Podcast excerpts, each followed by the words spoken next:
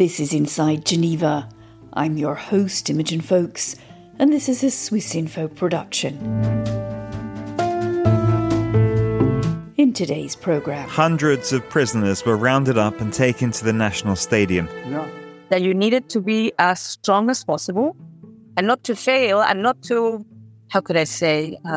confess things that could harm other people. That Michelle Bachelet would be the number one choice in this election was never in doubt. Having been president twice before being a commissioner, I could put myself in the shoes of that person who was making those decisions and try to think which could be the arguments that would convince them to respect human rights is not only the right thing to do, but also the smart. I am delighted that the General Assembly has confirmed the appointment of Ms. Michelle Bachelet as the new United Nations High Commissioner for Human Rights. I mean, the Universal Declaration is still valid because it gives sort of the minimal standards how we can live together.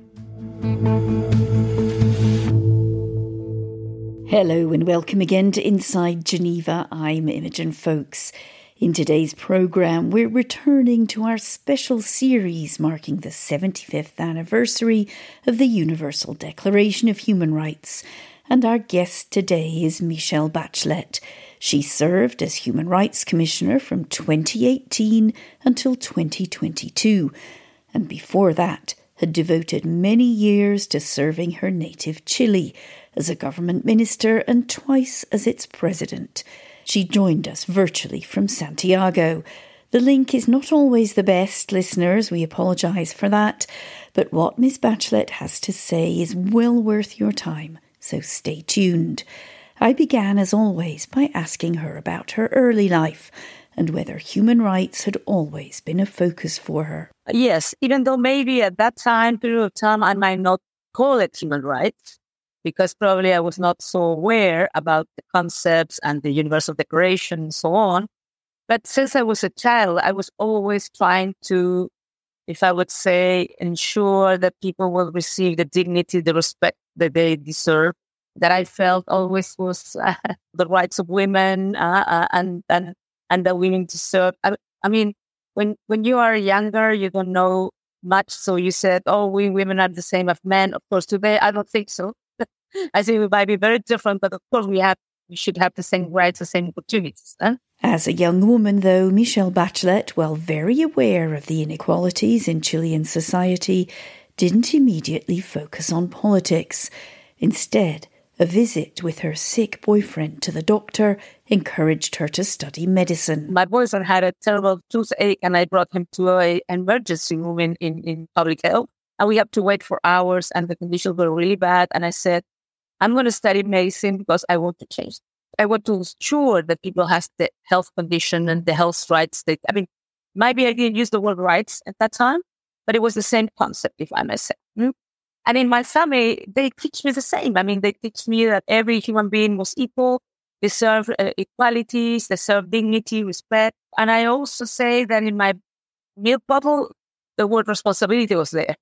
So it was like commitment, responsibility in my milk bottle, I think. September 11th, 1973, the day of the military coup that overthrew Chile's then government. After the widespread repression of the first few months, the dictatorship set up a network of 452 detention, torture and execution centres across the country. But Michelle Bachelet was growing up in Augusto Pinochet's Chile when he and the military seized power in 1973. Immense repression began, with political opponents arrested, tortured and killed. For the young Bachelet, her opposition to the dictatorship limited her chances as a doctor. Later, it brought fear and loss to her entire family. At that time, first of all, I was studying medicine and I tried to work in the public sector, and they beat me because I was against the dictatorship.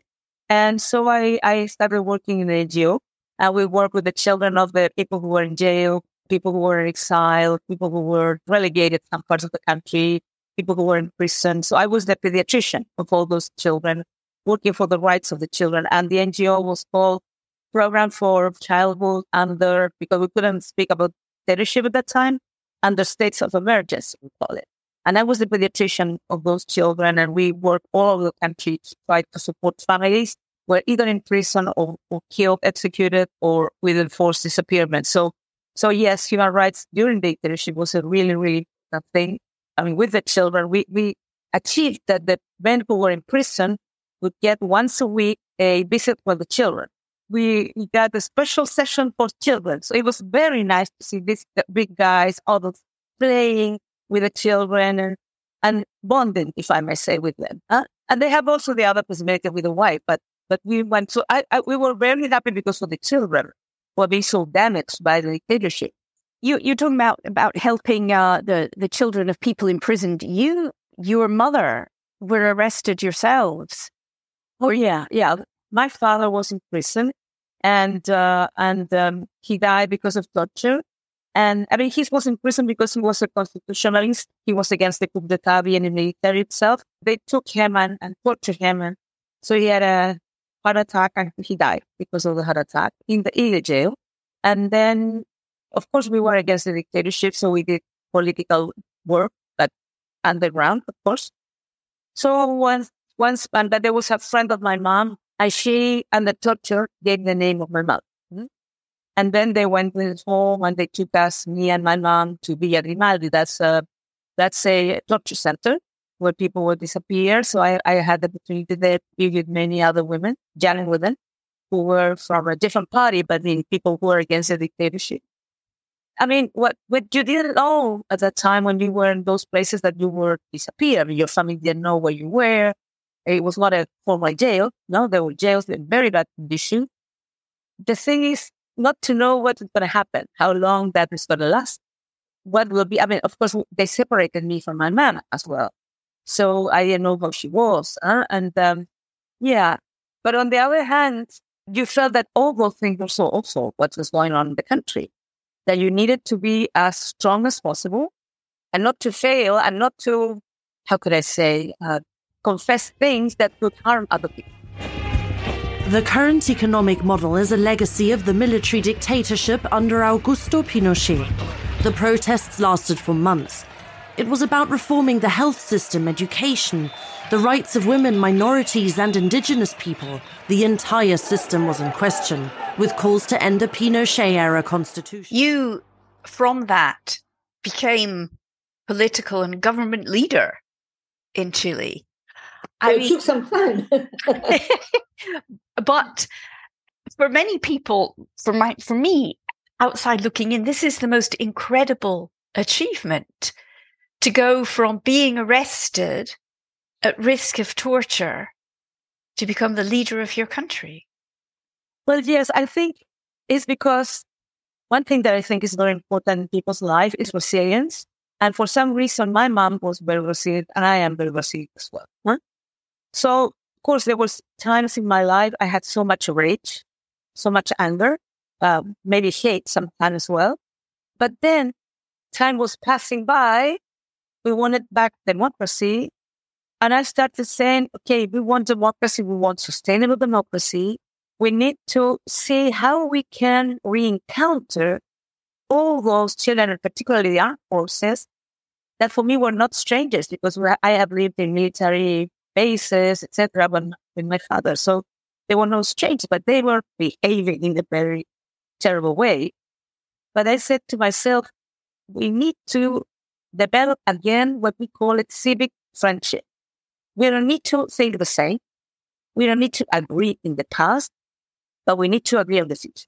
And on the other hand, at that time, I never thought I would become a leader of anything, neither minister, neither president. Centre-left candidate Michelle Bachelet has been re-elected as Chile's president in a landslide victory. Señoras ministras y señores ministros. To appoint Ms. Michelle Bachelet of Chile as United Nations High Commissioner for Human Rights. It is so decided. You got those jobs. You served your country for many years. Some people say, okay, I've done my bit now.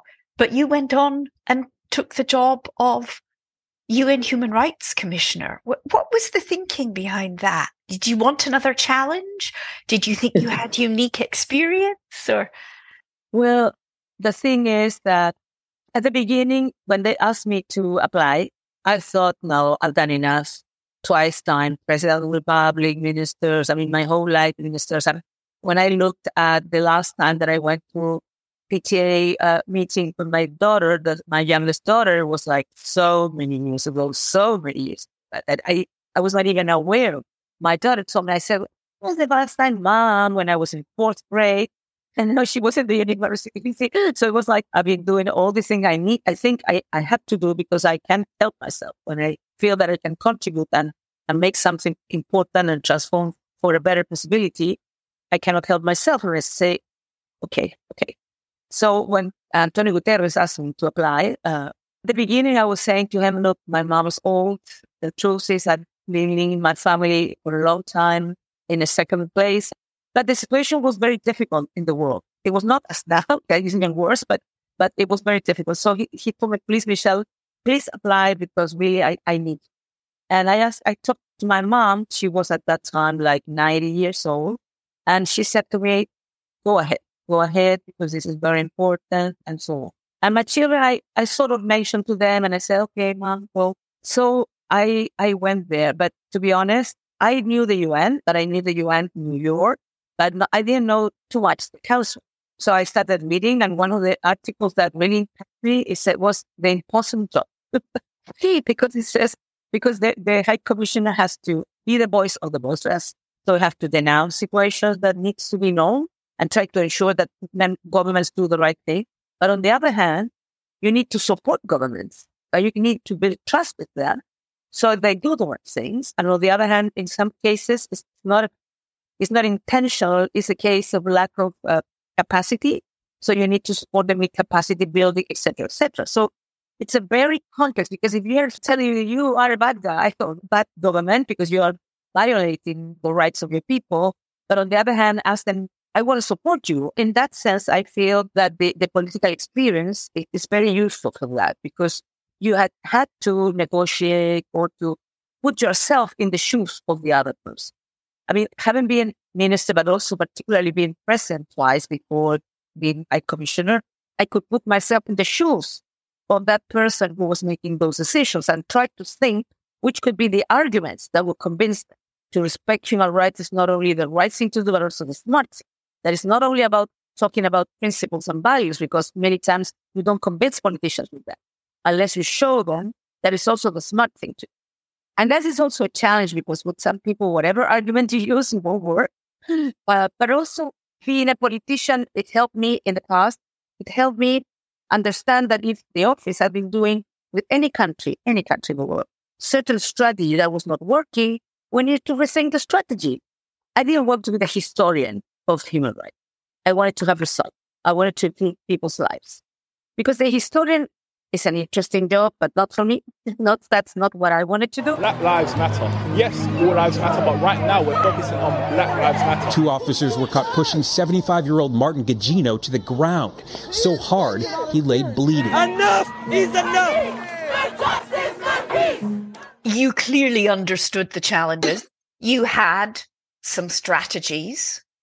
Was there a particular thing you thought, this is something I want to focus on? I know that you did highlight the legacy of colonialism and slavery. Was that something that you really had as a priority? To be honest, not at the beginning. This came particularly after the murder of George Floyd, who were the voice of the families in Europe, in the US, Canada, and in Latin America as well, that had this police brutality just because they were Afro-descendant. They were supposed to be suspicious of A, B, C, or D. And also not only the police brutality, but also the lack of, if I would say, empathy of the systems, the police system, the judiciary, with the families. The truth never came out, etc., and lack of justice. But in that discussion, how we deal with this report, we said, well, but we need to go further. We need to analyze, why is this? What are the effects of, and the legacy of colonialism and slavery also lead to the situation of Afro-descendants in many places in the world, of discrimination, marginalization, etc. Police brutality, sometimes even with people who were not white. They were could be Asian. And in the case of George Floyd, the other guys were Latino, Asian, and they didn't do anything. So we decided to go backwards because we said, if we don't deal with this issue, we're not going to solve it. Will it have results? Do you think that they will take the calls for reparations seriously? I don't know. Now, the UN's human rights chief will be in China this week. Michelle Bachelet is the first person in the job to visit China in 17 years. Bachelet has come under fire from human rights groups and Uyghurs overseas. As Bachelet... She's due to go to Xinjiang, the remote region where Beijing is accused of systematic abuse of China's Uyghur Muslim minority. I'm going to have to ask you about China, because this was a kind of thing, an ongoing part of your time as Human Rights Commissioner, and you did come under a lot of pressure and quite a lot of criticism. People were saying, where's the report? Is the Human Rights Office just sitting on it and doing nothing? In the end, this report came out very detailed, very hard-hitting. I'm wondering now, though, how you coped with that pressure. If you know you're actually working hard and that every time you open a newspaper or read an email, there's some criticism, that can't be too easy. Well, you know, pressures came from everywhere. Every time I had meetings with the European Union, the question will come and everything, when will come, etc. So probably because I understand what politics is and what geopolitics is, I knew that was part of the job. I knew this will happen anyway. And I used to tell them, look, if you ask me not to publish this, then tomorrow another big country will call me and said, no, publish this. And then another big country will come. So then the only thing I can do is to hold back on, because I have to do my job. I have to, if I commit to something, I will do it. And I won't give it to my successor, the task of doing it. I would. It might take me long because I needed to be serious, professional, to give the opportunities to everyone to give their arguments and their experiences. And then we needed to make something that we feel it is serious. So there was lots of pressure, lots of criticism, but you know what? There was this saying in the office, when everybody criticizes, you're not going back. It's only one part criticizes, you're doing back. You're doing something wrong. But if everybody means that, okay, you're trying to do your things. It was not easy, but I think you need to do what you need. It's interesting that this is something that journalists say to themselves as well. If both sides of an argument are criticising you, you're on the right track there. Yeah. It was nice to share some laughter with Michelle Bachelet over the challenges of the job. But as she frequently said over the course of our interview, there's not much to laugh about in our world right now. Her time in office saw the COVID-19 pandemic and Russia's invasion of Ukraine. The airstrikes rolled on, hour after hour. Palestinian armed groups, undeterred, kept up their own barrage of Israel. Fleeing for their lives. Those living in the north of the Gaza Strip, heading south. Now, the renewed conflict in the Middle East fills her with concern and sadness. Well, my heart is broken. My heart is broken. First of all, the massacre that Hamas did is terrible. But on the other hand, even though Israel says that this is a war against Hamas and not Palestine, today I was listening to 1,017 children who have died because of the bombs. So the problem with all wars is the civilians are the ones who die. And I think this is terrible because war exists, but there are rules that have to be respected. You have people there that needs a humanitarian corridor so they can get food, medicines, water, electricity. And I feel that the international community has been slow to respond, slow and weak. The response has been weak. And people are suffering, and my heart is broken. So for my very last question, I wanted to know from Michelle Bachelet how she views the Universal Declaration of Human Rights now. Is it, in its 75th year, fit for purpose? I mean, the Universal Declaration is still valid because it gives sort of the minimal, if I would say, standards, how we can live together, all the things that we learned after First and Second World War. But of course, many people feel that it's just a document. It doesn't make it a reality, neither in their own countries. But on the other hand, I feel that it's still really important. But of course, some people, for example, say, oh, there are new issues. We need to remake it. But they said, no, please, this can be a Pandora box. As it is, as good in us, and we can include it during, in whatever is needed. New things, for example, people from the LGBTI community says we need to be included. So look, it says all people, all persons, all, everyone. So everyone with every diversity is included there. As one African judge said in one of the meetings, what for me is justice and what is for me justice or and human right is that a baby can have, if it's cold, can be warm. If it's hungry, can have food. I mean, if you bring it to the real life, think as Eleanor Roosevelt said that human rights, they had to be in the village, in the street, at the school, etc. No? Human rights in the village, in the street, in the schools, everywhere. A reminder there from Michelle Bachelet that that was Eleanor Roosevelt's vision, and she was the guiding light of the Universal Declaration in 1948.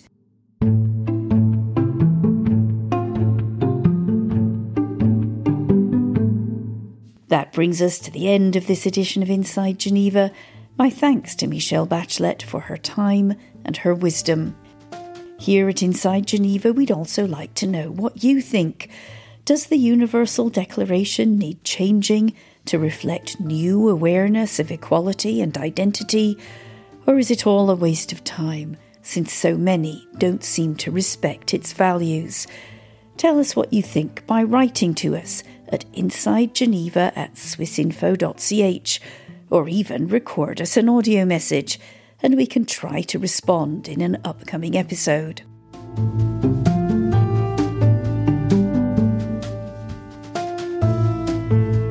In the meantime, you can catch up on previous editions of Inside Geneva, from the situation for women in Afghanistan to human rights defenders in Russia, to debates about artificial intelligence or institutional racism in humanitarian agencies. You can find us wherever you get your podcasts. A reminder, you've been listening to Inside Geneva from Swissinfo, the international public media company of Switzerland. Available in many languages as well as English. Check out our other content at www.swissinfo.ch. I'm Imogen Foulkes. Thanks again for listening, and do join us again next time on Inside Geneva.